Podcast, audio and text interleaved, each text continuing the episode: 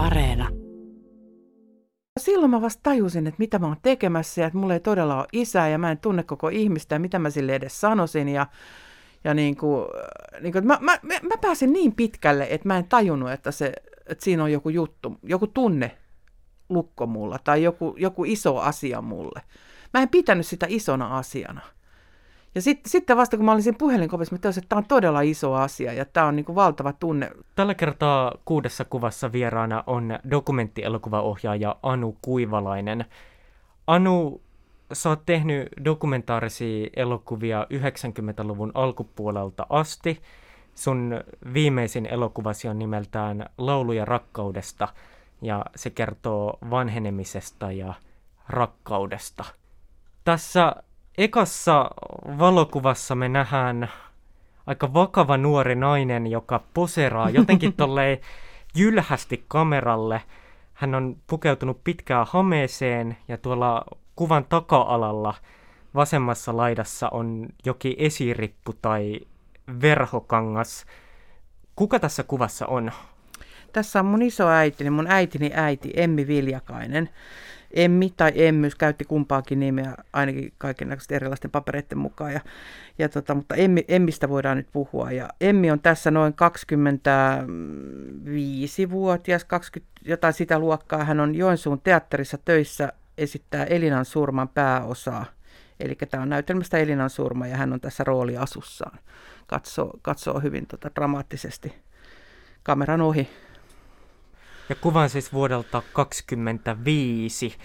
Mitä muuten Emmillä on hiuksissaan? Niin hänellä on joku tämmöinen helmi, helmi tota nauha. Mikähän, miksiköhän tota kipaksi tota sanottaisiin? Mikähän tuolla on varmaan joku oikea nimi, tämmöinen naisten päähin, että tuommoinen helmistä tehty. 20-lukua eletään. Tämmöinen 20-luvun pääkoriste. Sä et ole koskaan tavannut Emmyä, mutta oot kuullut hänestä paljon. Minkälainen persona hän oli kuulemasi perusteella? No itse asiassa mä en ole kuullut hänestä paljon, koska hän kuoli hyvin nuorena. Mun äitini oli vain kolmevuotias, kun Emmi kuoli. Ja tota noin, niin he eivät koskaan, niin kuin, äitini ei koskaan päässyt äitinsä syliin, koska Emmi sairastui ihan muutama vuosi tämän jälkeen keuhkotautiin.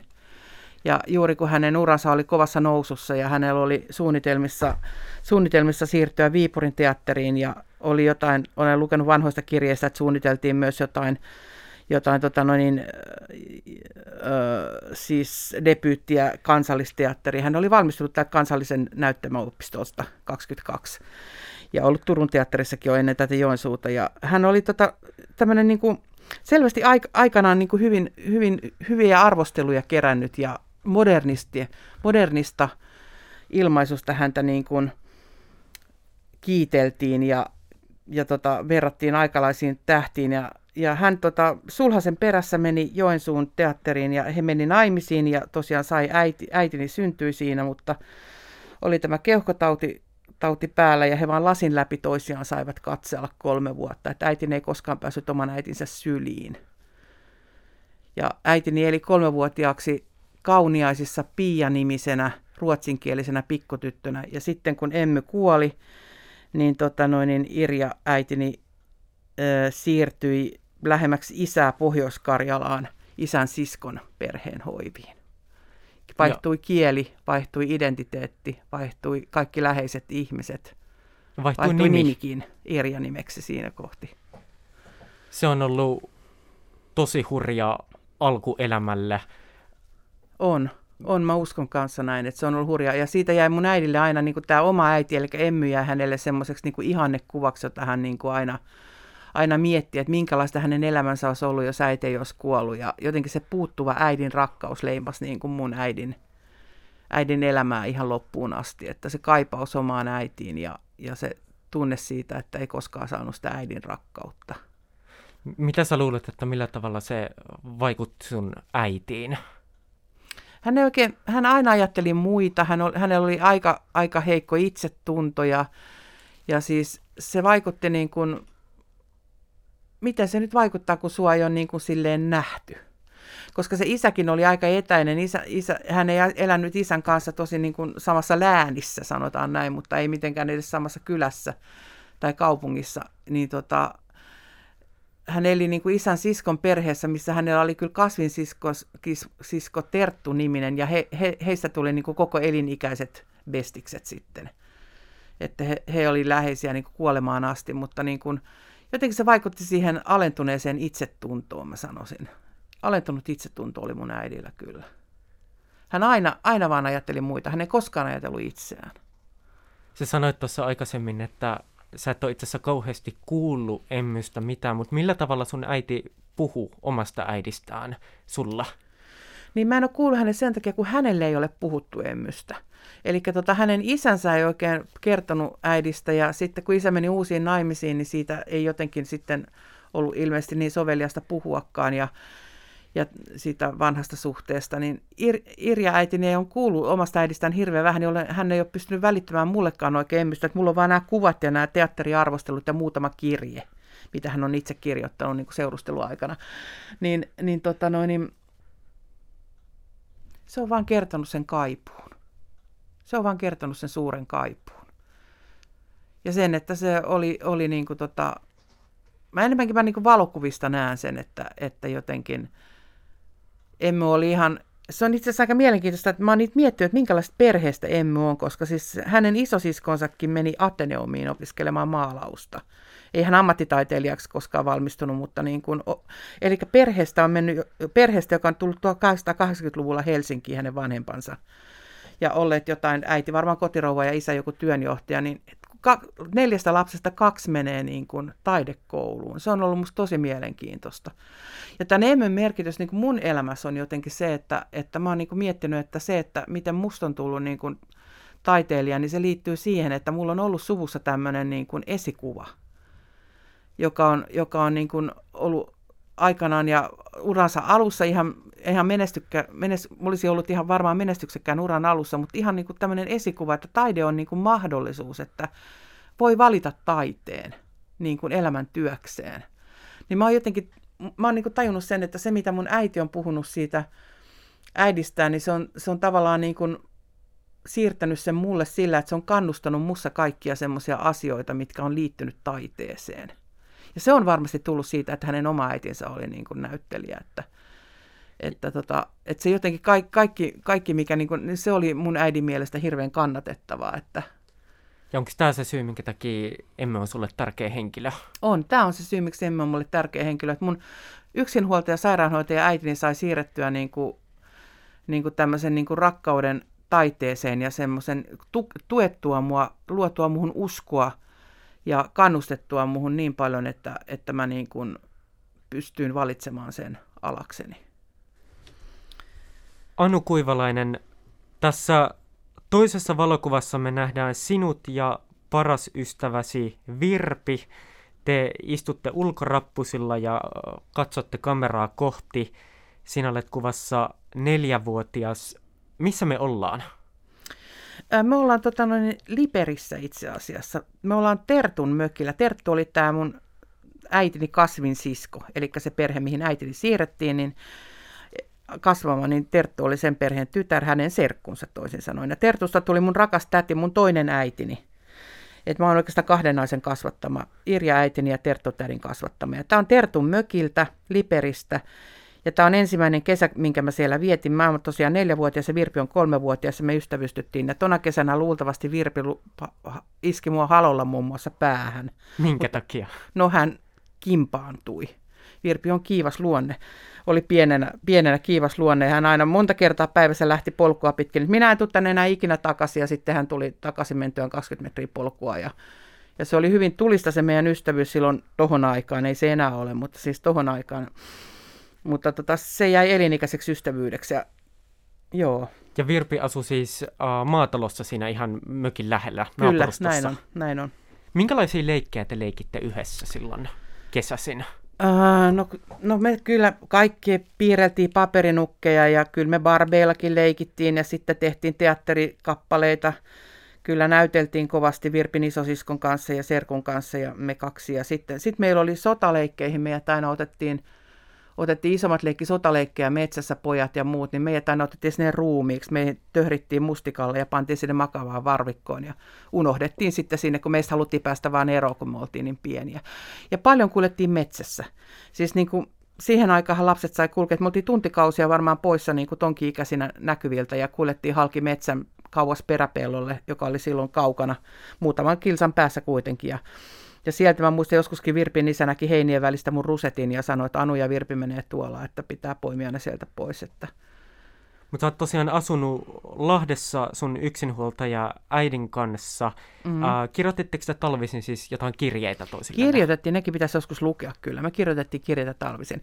Ja se, miksi mä nimenomaan valitsin tämän kuvan tähän, oli se, että tämä olikin, nämä mun elämäni kesät on ollut läpi mun elämän tosi ihania, koska mulla oli hyvä ystävä silloin, jonka kanssa mä tein niin kuin kaikki maailman asiat, asiat, niin hyvät kuin huonot kokeilut tässä maailmassa. Ja, ja tota noin, niin mutta mun talvet oli ankeita, että niin kuin ala-aste oli vielä ihan hyvää aikaa, mutta sitten niin kuin yläasteella alkoi koulukiusaaminen. Niin, sua alettiin siis koulukiusata? Joo, siis kun yläaste alkoi, niin jotenkin, jotenkin kaikki muuttui, että tietysti siinä lapset muuttuu ympärillä, kaverit ryhmittyy toisella tavalla ja se oli sellaista niin kuin tuli kaikki pilasoittoja, tuli roskaa postiluukusta ja enimmäkseen se oli semmoista ulosjättämistä ja koulukirjoja töhrittiin ja muuta, mutta siis se oli se henkinen yksin jättämä, mä olin yksin niin välitunnit, yksin viikonloput, mä vaan piirtelin ja kirjoittelin ja tein kuunnelmia ja kaikkea muuta, mutta mulla ei ollut sille kavereita. Mulla ei ollut Lahdessa oikein kavereita, että sitten joskus varmaan ysillä tuli semmoisia niin seuraavan kerran, kerran niin kuin jotain kavereita. Et mä olin hyvin yksin siinä kolmisen vuotta. Ja Virpi, niin kun, mun täytyy sanoa, että ystävyys Virpiin pelasti mut niin sen ajan yli ihan kerta kaikkiaan. Mitä se tarkoittaa? Mitä olisi tapahtunut, jos Virpi ei olisi ollut? No siis kyllähän mä sitten masennuin. Että mulla oli hirveitä niin kun, mä en pystynyt nukkumaan öisin, mä näin niin pahoja painajaisia ja mä masennuin, masennuin. Mä olin masentunut lapsi, mutta mulle tuli koulusta poissaoloja ja mä rupesin alisuorittamaan koulussa. Mä olin hyvinkin hyvä oppila siihen asti, mutta sitten mä rupesin, niin kuin, että mä en lukenut läksyjä enää enkä muuta. Ja, ja tota, äiti ei jotenkin osannut auttaa yhtään, opettajat ei huomannut asiaa, koska mä kuitenkin, sit, kuitenkin suoriuduin siitä koulusta. Ja, ja tota, mitähän mä nyt sanoisin, että siinä vaiheessa varmaan, niin kuin, en nyt ollut vielä hengenvaarassa, mutta olin mä kyllä varmaan, varmaan hyvin masentunut lapsi. Että sitten kun mä olin lukiossa, niin vasta mun lukioluokavalvoja sanoi mulle kerran, että sun pitäisi tehdä jotain tuolle sun masennukselle. Ja silloin mä vasta sain sanan sille, että mikä mua vaivas. Koska mun sairaanhoitaja äitinikään ei ollut niin kuin sanottanut mulle sitä. Eikä jotenkin uskaltanut käsitellä ehkä sitä asiaa tai nähnyt sitä asiaa tai pystynyt siihen henkisesti. Että, että tota, ja sitten se oli se, en mä silloinkaan lukioaikana mitään hoitoa saanut, että, että, että niin kuin, enkä hakeutunut hoitoon, enkä, enkä kertonut äidillekään, että mulle oli sanottu tälleen. Että se hoitamaton niin kuin lapsuus ja masennus, niin se sitten muuttui aikuissyönä vakavaksi masennukseksi, että mä oon kärsinyt sitten koko ikäni et nyt, nyt on ollut sanotaan kymmenen hyvää vuotta takana, että, että hoidot on tepsinyt jo niin hyvin, mutta niin kuin, mä oon kärsinyt koko ikäni niin kuin jotenkin siitä, mikä puhkes siinä koulukiusaamisen aikana, niin kuin se masennus. Palataan hetkeksi siihen kouluaikaan vielä mm. sen verran, että miltä kiusaaminen tuntuu? Mikä se niin kuin, tunnekokemus on joutua kiusatuksi? Se on väkivaltaa. Se on musta väkivaltaa. Ja se on niinku hurjaa, että siihen niinku haluaisi vastatakin väkivallalla. Että mä niinku ymmärrän kaikkia näitä asioita, mitä tapahtuu tämän päivän koulumaailmassa ja nuorten maailmassa, koska se on, niinku, se, se on vä, yksi väkivallan muoto. Eihän se, sen ei tarvi aina olla niinku fyysistä. Että sekin se henkinenkin, henkinenkin väkivalta riittää siihen, että lapsi kokee sen niin kuin väkivaltana ja voi itsekin ruveta niin kuin fantasioimaan väkivallasta. Että se, mä niin kuin ymmärrän sen ihan täysiä. Oletko sä fantasioinut? No kyllä mä varmaan siinä pahimmassa vaiheessa niin kuin oon. Et, et, kyllä, kyllä. Et oli se kostonhalu oli niin kauhea silloin niin kuin joskus nuorena. Kauanko sitä koulukiusaamista kesti? Kolmisen vuotta. Ja se on semmoista, että siis mä, mä niin kuin, varmaan moni ei, niin kuin, jotka sitä teki, niin ei ole kokenut tehneensä sitä koska se on niin paljon sitä ulosjättämistä, niin kuin sitä, sitä että, niin kuin, että se on vaan se porukka menee mukaan. Sitten se vaikuttaa siihen, että niin kuin aikuisielläkin, niin mulla on aina läsnä jotenkin se, että porukka voi kääntyä sua vastaan. että tämä ihmisjoukko voi kääntyä sua vastaan. Ja, ja jotenkin on ihan hirveän vaikea ottaa niin kuin vastaan mitään kiitosta tai hyväksyntää tai kehuja. Että niin kuin ei usko niitä. Että on aina semmoinen paljastumisen tunne. Tämähän nyt on ihan klisee tämä, että niin kuin jotenkin paljastuu, mutta, mutta siis semmoinen tunne on läsnä, että se ei niin kuin poistu sun sisältä. Että jotenkin huijaa vai? No vähän semmoinen joo, niin kuin, että, että mä nyt on vaan tämmöinen, että, että, että ei, ei oikein, että siinä on ollut opettelemista, että osaa niin kuin pääpystyssä kantaa itsensä. Että se on ollut ihan niin kuin semmoinen aikuisiellä opeteltu asia. Eli sä pystyt näkemään sen kiusaamisen vaikutukset vielä niin kuin vuosikymmenten jälkeen? Kyllä. Mä sanoisin, että mut, mut, mulla ei ole niin elämässä, vaikka me tullaan puhumaan näistä perhesuhteista enemmänkin, niin mä oon ollut ihan rakastettu lapsi koko ajan, että, että mulla ei ollut niin semmoisia niin kotoa tulevia, ää, sanoisin niin kuin sillä, sellaisia traumaja, jotka olisi mut voinut vammauttaa niin, niin vakavasti, kun mä oon sitten ollut masentunut elämäni aikana. Että kyllä mä hengenvaarassa on niin monta kertaa ollut. Sä oot tosiaan viettänyt sun lapsuuden ja teini-iän sun äitisi kanssa Lahdessa ja, ja isäsi sä et ole tavannut silloin lainkaan. Miten sun äiti puhui sun isästä silloin, kun sä olit lapsi? Eli siis joskus, kun mä olin lapsi, niin äiti näytti mulle kyllä valokuvan, että tässä on sun isä, mutta en mä siitä mitään ymmärtänyt, enkä mä kaivannut niin kuin isää, kun mä en niin kuin t- tiennyt, mitä multa puuttu. Ja sitten kun mä olin joku noin teini-ikäinen tai esiteini, siis 14-13, niin minkähän ikäinen mä olin siis tarkkaan, niin mun äiti kysyi, että, että pitäisikö meidän nyt tehdä, ottaa sun isän yhteyttä, että se tunnustaa sut. Ja, ja tota noin, niin tämä johtui siitä, että silloin oli laki muuttumassa, että voi vielä velvoittaa niin kuin isyystestiin ja tunnustamaan. Mutta sitten jos sinä vuonna ei sitä tehnyt, niin sitten se oli mahdotonta sen jälkeen. Mitä sä vastasit? No enhän mä ollut yhtään kiinnostunut. Mä olin siis joku, tosiaan joku niin kuin esiteini tai teini, niin ei mua olisi voinut mikään vähempää kiinnostaa kuin joku isä, joka ei koskaan ollut mun elämässä. En mä, en mä ollut yhtään kiinnostunut. Mä sanoin, että eikä, että antaa olla ja niin, niin se asia jäi. Kyselit sä sun isästä mitään, missä se asuu tai mitä se tekee? Tai... Musta tuntuu, että mä en kysellyt mitään, koska mä aistin, että se on asia, mistä äiti ei halua puhua. Et sehän on niin kuin aina lapsella, että sen, sen niin kuin tietää jotenkin, niin mitkä on ne tabut perheessä, niin se oli asia, mistä ei saanut puhua, niin, tai äiti ei toivonut, että siitä puhutaan, kun se siitä itsenäisesti mulle koskaan puhunut, niin en mä kyllä kysely. Tämä ohjelma on kuusi kuvaa, jossa vieraana on dokumenttielokuvaohjaaja Anu Kuivalainen. Kaikki ohjelmassa esitellyt kuvat voi käydä katsomassa osoitteesta yle.fi kautta kuusi kuvaa. Tämä kolmas valokuva on vähän tuommoinen rakeinen tai sumea mustavalkokuva. Me nähdään rautatieaseman aula ja jonkinlaiset lasiset ulkoovet kuvan oikeassa laidassa. Aika tuommoisena niin tunnistamattomana etäisenä hahmona seisoo vanha mies. Hänellä on keppi kädessä ja hattu päässä. Kuka hän on? No hän on minun isäni. Hän on minun isäni, jota minä lähdin 27-vuotiaana sitten lopulta etsimään ja löysin. Ja tämä kuva on otettu Riihimäen asemalla, missä me tavataan ensimmäisen kerran ja juodaan kahvit. Ja tämä on otettu semmoisella, tämä on stilkuva elokuvasta Orpojen joulu, tämä on otettu tota noin, niin semmoisella veivattavalla Bolex-kameralla tämä alkuperäinen materiaali, niin se on vähän tuommoista rakeista ja mustavalkoista tosiaan. Ja tämä on se tapaaminen. Mennään pikkusen taaksepäin ajassa. Sä opiskelit ensin Lahden muotoiluinstituutissa valokuvausta ja pääsit sitten myöhemmin opiskelemaan dokumentaarista elokuvaa taideteolliseen korkeakouluun. Eräällä kurssilla opettaja antoi teille tehtäväksi äh, tämmöisen elokuvaharjoituksen aiheesta henkilökohtaisen elämän ongelma. Mitä sitten tapahtui? No mä ihan ensin mä ajattelin, että ei mulla ole mitään henkilökohtaista ongelmaa, että mistä hitsistä mä nyt tän teen tämänkin tehtävän. Ja sitten mä siinä hetken mietin, niin tota, mä täysin, että ai niin, että enhän mä tunne mun isää, että mä en tiedä yhtään kuka mun isä on, että, että kai se on sitten henkilökohtainen ongelma. Että mähän voin tehdä leffan siitä, että mä tota noin, ää, matkustan mun isän kotikaupunkiin, että mulla on ainoa, mitä mä tiedän mun isästä, on äidin mulle antama lappune, missä mun isän puhelinnumero. Että mä soitan siihen puhelinnumeroon ja katson, mitä tapahtuu. Ja niin mä ryhdyin toimeen, mä otin tämän Bolex-kameran ja tota, lainasin auton ja ajoin isän kotikaupunkiin ja menin puhelinkoppiin. Silloin oli vielä puhelinkopit ja lankapuhelimet ja työnsin kolikon puhelimen ja rupesin veivaamaan numeroja täysin, että enhän mä pysty. Että herra jestas, enhän mä tätä pysty tekemään, tämähän on tosi kova juttu ja sa- laitoin luurin alas ja menin takaisin autoon ja lähdin takaisin Helsinkiin.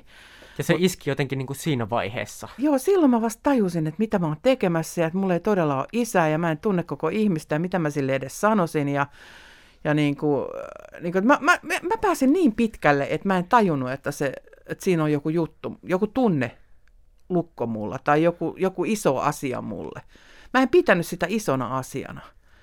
Ja sit, sitten vasta kun mä olin siinä puhelinkopissa, mä tajusin, että tämä on todella iso asia ja tämä on niin kuin valtava tunne. Se oli se tunnemyrsky, mikä mulle tuli, että varmaan mä itke pillitin siellä. Ja sitten mä rupesin puhumaan mun silloiselle poikaystävälle ja nykyiselle aviomiehelleni, että, että tota noin, niin, kyllähän siihen niin kuin pitäisi yhteys ottaa jotenkin. Ja, ja sitten mä, sit mä niinku ajattelin, että mä, mä teen siitä asiasta elokuvan. Että, että mä, kun mä olin elokuva-opiskelija, silloin ei mulla ollut mitään niinku mitään, kukaan ei pakottanut mua tekemään sitä elokuvaa valmiiksi. Eli mä ajattelin, että mä nyt rupean tallentamaan sitä materiaalia siitä, kun mä rupean etsimään sitä isääni. Ja, ja Mutta on siis aika roh- rohkea lähtökohta, että mm-hmm. sä et mm. ole miettinyt sun isää vuosiin, tai ehkä eka kertaa alat miettiä sun isää, ja sä kaivat heti elokuvakameran esillä. Niin, no se elokuvakamera oli semmoinen, että mä pystyin astumaan ikään kuin sivuun siitä roolista, siitä isättömän lapsen roolista, että mä oon yhtäkkiä elokuvan tekijä. Mä uskalsin tehdä sen, kun mä keskityin semmoisia asioita, että minkälaisia kuvia mä tarvitsen ja miten mä äänitän tämän jutun, kun Juha-Pekka, mun mies, kuvas ja mä äänitin ja välillä vaihdettiin kameraa kädestä käteen.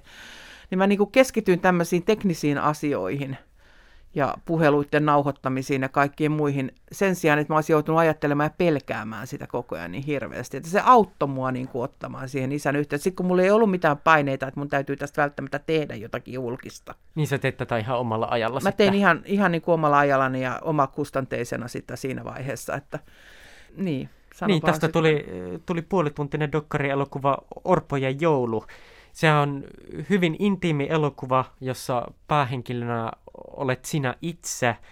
Elokuvassa sä matkustat uudestaan tähän isäsi kotikaupunkiin, jossa sä aiot soittaa sun isälle.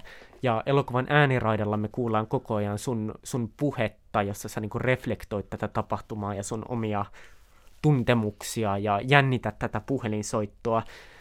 Minkälaisia asioita sä mietit ennen sitä puhelinsoittoa? Mitä kaikkea sä kelasit? No hirveästi mä kelasin sitä, että hyväksyykö se, mutta että miten se niin kuin ajattelee musta. Että se oli niin kuin se pääkela. Että mitä se ajattelee musta. Ja sitten, niin kuin, sitten ihan semmoisia käytännön asioita, että miten mä esittelen itteni ja teitittelenkö mä häntä vai sinuttelenko mä häntä. Ja, ja jos hänen vaimonsa vastaa, niin mitä mä keksin, että mä saan hänet puhelimeen kertomatta, millä asialla mä oikeasti on. Että mä mietin, että mä myyn jotain lehteä tai sitten mä lopulta kai väitän tekemäni jotain ympäristötutkimusta vanhojen miesten ympäristöasenteista. Se oli tämmöisiä ihan niin kuin skenaarioita. Skenaarioita, joo. joo semmoisia mä pyörittelin niin kuin, niin kuin tota noin, siinä, että kuinka mä niin kuin mahdollistan tämän kohtaamisen. Ja mihin tämä liittyy, että sä äh, mietit, että mitä sä vastaat, jos se vaimo onkin siellä puhelimessa? No kun mulla oli se, mä tiesin, että mun isällä on toinen perhe. Hänellä oli siis perhe jo silloin, kun minä synnyin. Ja mä tiesin, että mulla on kolme siskoa ja hänellä on vaimo. Ja tota noin, niin eihän mä, mä en tiennyt, tietääkö ne minusta. Ja mä en tiennyt, miten se suhtautuisi. Jos se tietää, niin jos mä kerron, kuka mä oon, niin saanko mä kut haukut heti en koskaan isäni puhelimen luuriin. Et mä niin kuin ajattelin sen takia ohittaa niin kuin tämän vaihtoehdon, että, että musta tiedetään ja mun ei haluta soittavan. Mikä sua eniten siinä puhelinsoitossa pelotti? Mikä, olisi se, niin kuin, mikä oli se pahin skenaario, mitä saattaisi No se tapahtua? pahin skenaario oikeastaan tapahtui, eli mun isä, ei, isä sanoi, että hän ei usko, että hän on mun isä että, että hän ei usko, että hänen mielestä siinä on aina ollut jotain omituista siinä, siinä tota noin, niin, tapahtumassa. Eli tota noin, niin se pahin skenaario, että se ikään kuin kielsi minut siinä puhelussa, siinä ensimmäisessä puhelussa, koska se oli hänelle varmaan kauhea shokki. Et sitten myöhemmin hän soitti, mikä tuossa elokuvassa ilmenee, niin soittaa takaisin ja sitten asiat on toisin. Niin tuossa elokuvassa mehän ei kuulla tuossa puhelussa sun isäsi ääntä, me kuullaan vaan sun äänesi ja nähdään sun reaktiot siellä hotellihuoneessa, mm. missä sä sitä soitat. Miltä se silloin tuntui? No mä tunsin itteni todella typeräksi. Et mä, ja sitten se tuntui siltä, että, niinku, että mä teen jotakin, mitä mun ei niinku kuuluisi tehdä, että mikä mun vanhempien olisi pitänyt aikoinaan selvittää. Ja jotenkin se, että, että, se, että varmaan niinku semmoinenkin raivo siitä, että kun se äiti silloin siltä teinialulta kysyy, että hoidetaanko tämä, että mitä hittoa se sitä kysyy, että olisi vaan hoitanut. Vihaisuus. Vihaisuus itselle, vihaisuus äidille, vihaisuus isälle. Mä olin kauhean vihainen. Mutta puhelu eteni hyvin kohteliaasti. Sä, olit, sä olit hyvin, puhuit hyvin huolitellusti. Ja... Joo, joo, mutta jälkeenpäin sitten tuli semmoinen pettymys ja viha. No, niin kuin sanoit, niin isäsi otti sun kuitenkin sit myöhemmin yhteyttä ja ehdotti tapaamista. Ja näin päästään takaisin tähän kolmanteen valokuvaan. Hän ehdotti, että tapaisitte siis Riihimäen juna-asemalla kahvilassa mitä sä ajattelit, kun sä istuit siellä äh, lähijunassa matkalla kohti Riihimäkeä? En mä muista enää, mitä mä ajattelin silloin. Mua varmaan jännitti vaan kovasti. Ja mietinhän mä sitä, niin kuin, että, että niin kuin, mitähän me tunnistetaan toisin. Mutta mä itse asiassa tunnistin sitten sen isän yllättävän helposti, että kun hän tuli sieltä, niin hän oli jotenkin tutun näköinen miten sä saatoit tunnistaa henkilöä, no, jota sä näh- tavannut? Mä olin nähnyt yhden valokuvan siis kuitenkin aikoina. Olihan tietysti monta vuotta vanhempi, mutta tiedätkö, mä tunnistin varmaan itteeni siinä myös. Että, että mä, mä, että mä oon isäni näköinen. että ihan niin kuin tämä kroppa ja tapa liikkua ja tapa hymy, no en mä nyt hymyä silloin vielä nähnyt, kun hän tuli, mutta ja keppi kädessä köpötteli, että ei se nyt ehkä ollut tapa liikkua, mutta, mutta jot, mä en mä osaa sanoa, tutun näköinen. Minkälainen tapaaminen se oli? Me juotiin kahvit ja me juteltiin, juteltiin hän kyseli mun elämästä tietysti ihan, ihan niin kuin perheestä ja tekemisistä ja kaikesta muusta. Ja sitten me sovittiin uusi tapaaminen, tai siis so, ruvettiin soittelemaan toisillemme, tai hän soitti aina mulle, niinpä se meni. Ja, ja tota, no niin me, me pari vuoden ajan sain tuntea hänet. Et me tavattiin, ja me, hän, hän näki myös tämän elokuvan niin kuin leikkausversioita ja muita. Mä näytin sitten, että mä oon tämmöistä tekemässä, ja sitten kun hänkin sen hyväksyi, niin siitä sitten tuli elokuva. Mutta mutta pari vuoden ajan mä sain hänet tuntea, mutta sitten hänen vaimonsa pani kovan kovaa vasten siinä vasta vaiheessa, kun toi elokuva oli tulossa lopulta televisiosta ja hän kertoi perheelleen tilanteen. Niin vasta siinä vaiheessa? Vasta siinä vaiheessa, joo, muutama vuotta myöhemmin. Mutta tämä elokuvahan herätti myös muutenkin paljon keskustelua siitä, että, että mikä on dokumentaarista elokuvaa, mikä, mikä on totta ja mikä, mikä fiktiota. Mitä sä muistat siitä keskustelusta? No tota keskustelua käytiin yllättäen aika paljon ulkomailla, että ei Suomessa ehkä tota totta ja fiktiota, mutta niin, eli siis mä itse niin mietin sitä kuitenkin, että onko se, kun siihen aikaan ei vielä oltu tehty tämmöistä niin kuin, juurikaan tämmöistä subjektiivista dokumenttielokuvaa, ei Suomessa eikä oikein maailmallakaan. Et Suomessa oli joku Antti Peippo, joka oli tehnyt, ja Kiti Luostarinen oli teki samoihin aikoihin, sanokaa mitä näitte, ja sitten tuli Orpo ja Joulu, ja se oli niin kuin hirveän uutta, että ohjaaja itse kertoo itsestään elokuva. Ja siitähän sitä niin kuin puhuttiin ja sitähän sitä hämmästeltiin. Ja mä itsekin koen ensin niin kuin sen, että voiko, voiko tälleen tehdä, saako tälleen tehdä. Ja mä, mä ajattelin, että mä teen tästä kuunnelman ja mä tota noin, niin, tarjosin sitä Ylelle, mutta se ei mennyt läpi. Sanottiin, että pitäisi olla jotain asiantuntijalausuntoja tässä ohessa. Ja sitten mä elokuvaopettajille niin Tuve Istramille ja Piri Honkasalolle soitin, soitin sitä ja näytin niitä kuvia tuntikaupalla sitä ääntä. Ja, ja Tuuve erityisesti sanoi, että Anu, että kun mä kuuntelen tätä, niin mä en ajattele yhtään sua, mä ajattelen koko ajan itseni ja omia perhetilanteita. Niin silloin mä tajusin, että näin saa tehdä. Että näin voi tehdä, että sä voit tehdä itsestäsi ja se ei ole mikään henkilökohtainen terapia, vaan se niin kuin muuttuu muiden kokemukseksi ja niin kuin yleisön kokemukseksi. Ja, ja se oli mulle itselleni semmoinen niin kuin lupa, että mä sitten tein sen leffaksi. Mutta tota, se sai hirveän hyvän vastaanoton, että se todella osui aikaan. Että se, se on siis tekijä ei, kaikki tekijät ei koskaan elämässä, siis hienoja leffojahan tulee niin kuin pilvin pimein. Itsekin on toivottavasti tehnyt mu- jonkun muunkin hyvän elokuvan, mutta ei mikään muu osunut aikaan samalla tavalla. Eli Orpojen joulu iski siihen hetkeen, kun jotenkin, jotenkin havaittiin siitä, niin kuin nä, näitä, niin kuin se iski siihen, kun ruvettiin puhumaan isättömyydestä ja, ja joku tämmöinen, että se oli niin kuin ympäri maailmaa, kun mä kiersin, niin sen tajus, että joka puolella maailmahan on täynnä isättömiä ihmisiä. Elokuva valmistui siis 94 ja se voitti tosi paljon palkintoja silloin joo, joo. valmistumisensa jälkeen. Neljännessä valokuvassa me ollaan keskellä dokkarielokuvan kuvauksia. ollaan laivan kannella, tuulitakit päällä ja sä seisot tuolla, onko toi ku- kuvausryhmän keskellä? Joo, mä oon kuvausryhmän keskellä siinä, kattelen, katselen laidan yli merelle. Ja elokuvan nimi on siis Aranda ja se kertoo samannimisestä merentutkimusaluksesta. Minkälaista tuolla kannalla oli? No siellä oli välillä hyvin tuulista. Tässähän on hyvin hehkeä aurinkoinen hetki, mutta tota noin, niin se oli, se oli voimakas projekti. Se oli pitkä projekti, johon, joka myös linkittyy tähän mun masennussairastamiseen, että se, se vähän pitkitti sitä projektia ja mä olin aika kateissa tuolla. Ja tota, se oli mulle itselleni kyllä hyvin tärkeä elokuva, koska se oli tosi voimakas kokemus olla tuollaisella laivalla, joka itse saattaa parikin päivää joskus olla samalla pisteellä, että se ei liiku. Se ei mene satamasta satamaan, vaan se seisoo merellä.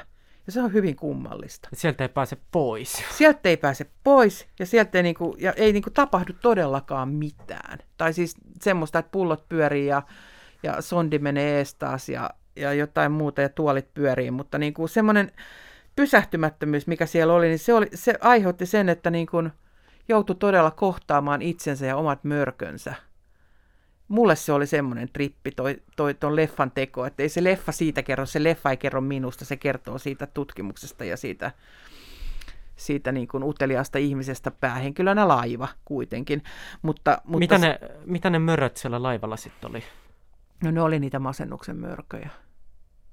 Ne oli, ne oli ihan sitä kuolemaa kyllä.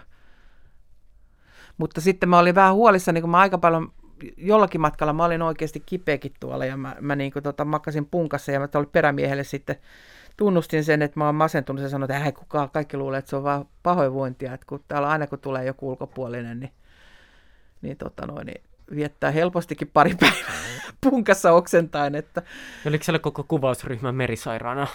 No ei ollut, onneksi koko kuvaaja, kuvaaja oli kanssa vähän niin kuin merisairauteen taipuvainen, että hänen kanssa me oltiin nämä lastarit korvan takana, mutta äänittäjä, äänittäjä ei sairastunut ollenkaan, että, että tota noin, niin, ei koko ryhmä ollut. Minkälainen tämä elokuvan rytmi on? No hidas, siinähän tota menee 11 minuuttia alussa ennen kuin sanotaan ensimmäistä replaakaa. Siinä on kyllä musiikki päällä koko ajan, mennään musiikilla ja kuvilla. Mutta se, se on, se, mä yritin tavallaan rakentaa sitä tapahtumattomuutta tai sitä tunnetta, sitä pysähdyksen tunnetta niin kuin siihen elokuvaankin. Ja sä oot siis itse myös leikannut tätä elokuvaa. Joo, mä aloitin sen leikkaamisen, että tuossa on ehkä parikymmentä minuuttia mun saksan jälkeen tuossa tuossa leffassa. Et sitten se leikattiin loppuun Ruotsissa. Mikä sulla on mieluisin vaihe dokkarielokuvan teossa? No kyllä se on se leikkaus. Et mä muistan tämän Aranankin aikaa, mä heräsin aina, mulla oli leikkaamu kotona työhuoneessa, ja mä heräsin niin kuin viideltä ihan virkeänä, että ihanaa mä pääsen leikkaamaan, ja mä olin kuudelta viimeistään siinä jo täydessä työn touhussa, ja yhdeltä toista mä sitten niin seuraavan kerran vaihoin asentoa, että mä tajusin, että kello on 11 aamulla, että nyt syömään. Et se, se, se, jotenkin, se leikkaus on semmoinen, että siihen, niin, siihen mä niin uppoon ihan kokonaan. Et se on jotenkin se vaihe elokuvan tekoa, kun mä joskus verrannut sitä niin kuin kuvanveistoon, että sulla on se materiaali jotenkin, jotenkin se on semmoinen möykky, mikä sulla on, ja sä lähdet puhdistamaan siitä sitä muotoa ja sitä tarinaa, minkä sä haluat kertoa. Että kun kaikki on ikään kuin sen materiaalin puitteissa mahdollista, niin se on tosi hauskaa. Mitä dokumentaarinen elokuva sulle Anu merkitsee? No kyllä se merkitsee mulle ihan hirveän paljon. Siis kun mä olin nuorempi, niin se merkkasi melkeinpä kaikkea. Että siis mä joskus tuossa niin pari kolmekymppisenä, niin mä, kyllä mä en paljon muuta ajatellut kuin dokumentaarista elokuvaa ja elokuvaa yleensä, mutta erityisesti dokumentaarista elokuvaa. Nyt se on tota noin, niin, tietysti työ, mutta kyllä se on myös jollakin tavalla elämäntapa. Miksi jos dokkari-elokuva? Kun mä mietin sitä tässä ihan pari päivää sitten, että että si, siinä on tietysti se, että se on paljon vapaampi muodoltaan, kun mä tuun vähän semmoisen kokeellisen leffan ja valokuvan puolelta tähän koko alalle, että se on vapaampi muodoltaan kuin toi fiktio. Että sä oot paljon, sä saat, sulla on enemmän niin kuin pelivaraa, niin kuin mit, minkälaista elokuvaa tehdä, niin kuin miltä se näyttää, kuulostaa, tuntuu. Mutta on siihen kuule varmaan vaikuttanut myös tuo mun koulukiusaaminen. Että mä en niin kuin halunnut sitä fiktion. Fiktiossa se joudut olemaan ihmisten katseen alla ison ryhmän pomo, ja ottamaan niin semmoisen aseman, että just se, mitä mä, niin kuin, mä tajusin se, että mikä mua on vaivannut niin kuin koko elämäni, se, että tämä ryhmä voi kääntyä mua vastaan. Niin jotenkin Dokkarin teossa saat pienen bändin kanssa, sulla on kaksi-kolme ihmistä, joiden kanssa liikut, se on bändi. Ja, ja tota, no, niin fiktiossa sulla on semmoinen iso orkesteri, niin kuin, niin kuin tota, ja jotenkin mä en pystynyt ottamaan sitä asemaa, enkä halunnut ottaa sitä asemaa, että mä olisin ollut fiktio-ohjaaja. Viides valokuva on yhteiskuva sinusta ja äidistäsi. Millainen tämä kuvan tunnelma susta on? No, tämä on varmaan, tämä on varmaan ilo. Tämä on jotenkin sellainen ilo toisesta ihmisestä ja vielä siitä, tämä on otettu niin kuin ehkä noin vuosi ennen mun äidin kuolemaa, noin 2017 ja Lahdessa palvelutalossa, missä hän asuu. Tämä on mun oma, oma kännykällä näppäämä, näppäämä self-portrait ja, ja tota noin, niin tämä oli semmoista aikaa selvästi, että äiti vielä pystyi juttelemaan, että sitten niin kuin loppuajat hän vaan niin kuin laulo ja mä vaan nukuin hänen vieressä, mutta se oli aina kun mä menin niin kuin, mä kävin kahden viikon välein Lahdessa häntä katsomassa, niin tota, aina mä hänen vieressään olin, koska se oli tietysti semmoista, se kuulo oli huono ja ainoita keinoja niin osoittaa sitä rakkautta oli tuommoinen kosketus oikeastaan. Että... Mitä sun äiti laulo? Aa, siis Karjalan kunnailla ja kaikkia nuotiolauluja. Siis hän osasi, niin kuin, mä muistan mikä se on se, meillä on metsässä nuotiopiiri. Niin siinä on varmaan 20 säkeistöä, kun mä kännykästä niitä katoin. Hän niin kuin, muisti ne niin kuin, kaikki, vaikka hän ei enää pystynyt juuri puhumaakaan. Se on ihan uskomatonta, että miten ihmisille painuu niin kuin musiikki ja mus, niin kuin laulujen sanat mieleen. Ja sä katsoit niitä sanotuksia kännykästä ja lauloit mukana. Juuri näin. Joo. Miltä tuntuu seurata oman äitinsä vanhenemista? Minkälainen kokemus se on? No siis nythän kun puhutaan näitä just näitä sukutarinoita ja muita, niin siis se on ihan järkyttävää, kun ihminen ei koskaan, siis kaikki sanoo samaa, ei ymmärrä ajoissa puhua toiselta, esittää niitä olennaisia kysymyksiä silloin, kun se vielä pystyy vastaamaan. Eli niitä vaikeita kysymyksiä pitäisi pystyä puhumaan silloin, kun ne van, ennen kuin ne vanhemmat niin kuin dementoituu.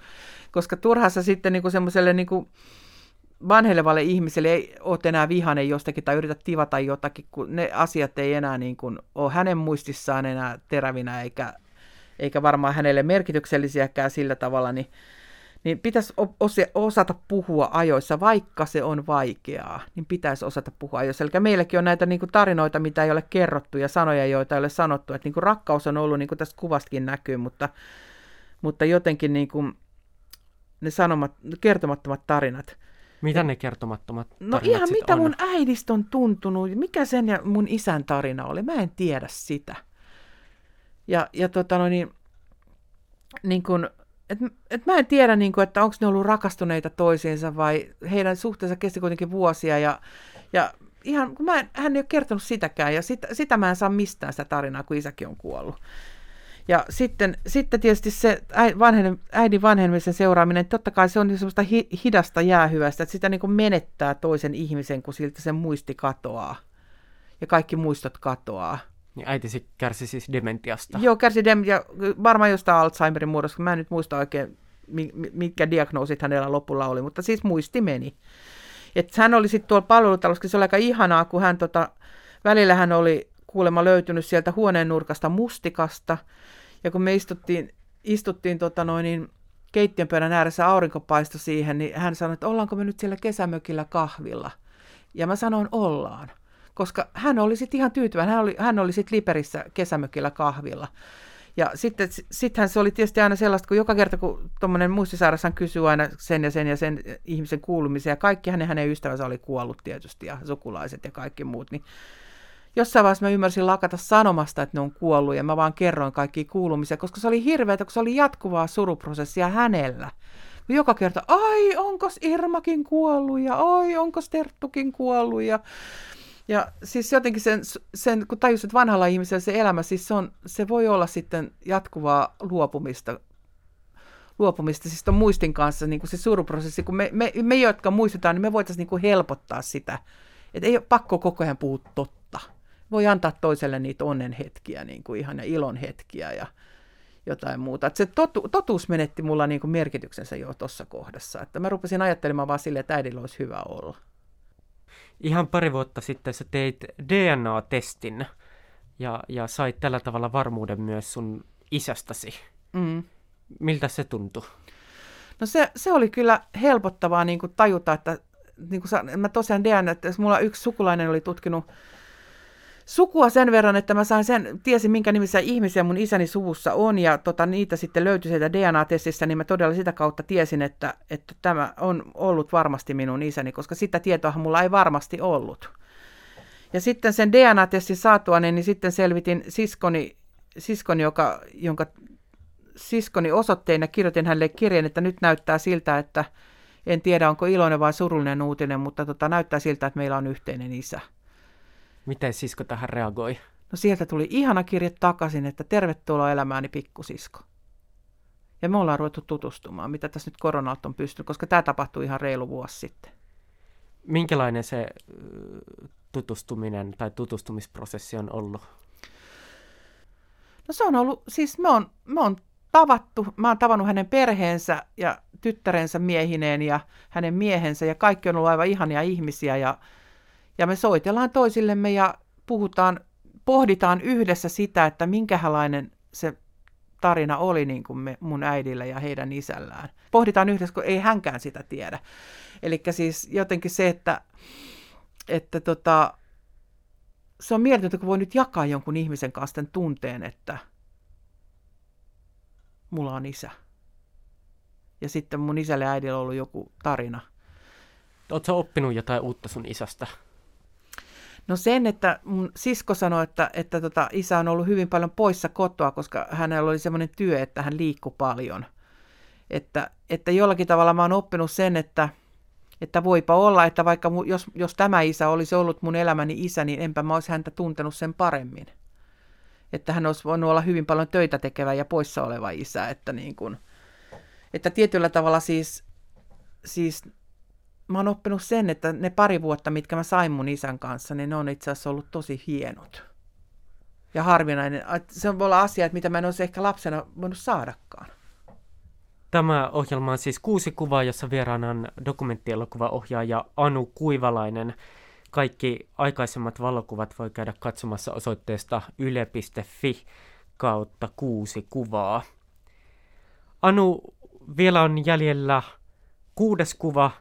Sen sä saat kuvitella itse. Joo. Kuvitellaan tämmöinen tilanne, että on vuosi 1993 ja on semmoinen hämärä tammikuinen iltapäivä Pohjois-Lapissa pienessä kylässä ja on kirkko, siellä pappi, siellä on Juha-Pekka ja siellä on Anu villapaidat päällä menossa naimisiin. Ja todistajiksi on raahattu kaksi paikallista jounia, jotka istuu siellä meidän takana. Ja sitten pappi sanoo meille, että polvistukaa – No mehän siinä villapäädät päällä polvistutaan, rysähdetään ihan sinne alas asti, me ei ollenkaan osata alttarille polvistua ja isketään päämme tosi kipeästi samalla yhteen, niin että kopsahtaa. Ja ne jounit siellä meidän takana rupeaa nauramaan ihan täyteen röhinään. Ja, ja silloin, joo, se on se kuva. Eli meidän naimisiin meno vuonna 1993 meidän salahäät. Miksi ne oli salahäät? No kun en mä koskaan mitenkään halunnut naimisia. Silloinkin musta Juha-Pekka puoliksi raahas mut sinne kirkkoon, mutta oltiinhan me nyt kuitenkin otettu avioliittoluvat muka, mukaan ja sovittu niin kuin jotenkin, että mennään ehkä naimisiin tällä Lapin reissulla. Ja tota, ne oli salahäät sen takia, kun jotenkin se koko asia oli vaan meidän keskinäinen asia, että meistä ei kuulunut kellekään muulle. Että itse halusi sanoa niin kuin sille miehelle tahdon, mutta tota noin, niin se ei niin kuin, se ei kuulunut kellekään muulle. Ja esimerkiksi äiti sai kuulla puoli vuotta varmaan sen naimisimenon jälkeen, että me edes ollaan naimisissa, monet ystävät monta vuotta myöhemmin. Mitä toi suhde on opettanut sulle itsestäsi? No mä kykenen myös hyvään. Että et niin kuin siis, siis Juha-Pekka saa mussa niin kuin hyvät asiat kukoistamaan, mutta mäkin saan hänessä. Mitä se tarkoittaa? Sehän on mieletöntä, että joku näkee sut kauniina ja joku näkee sut hyvänä. Ja se on just se, mitä mä luulen, että mun äidiltä puuttu. Ja mä oon saanut sen tuplasti elämässäni. Kun mä oon saanut sen äidiltäni ja mä oon saanut sen mieheltäni. Et se, se on niin kuin, se on, se on onnellisuutta.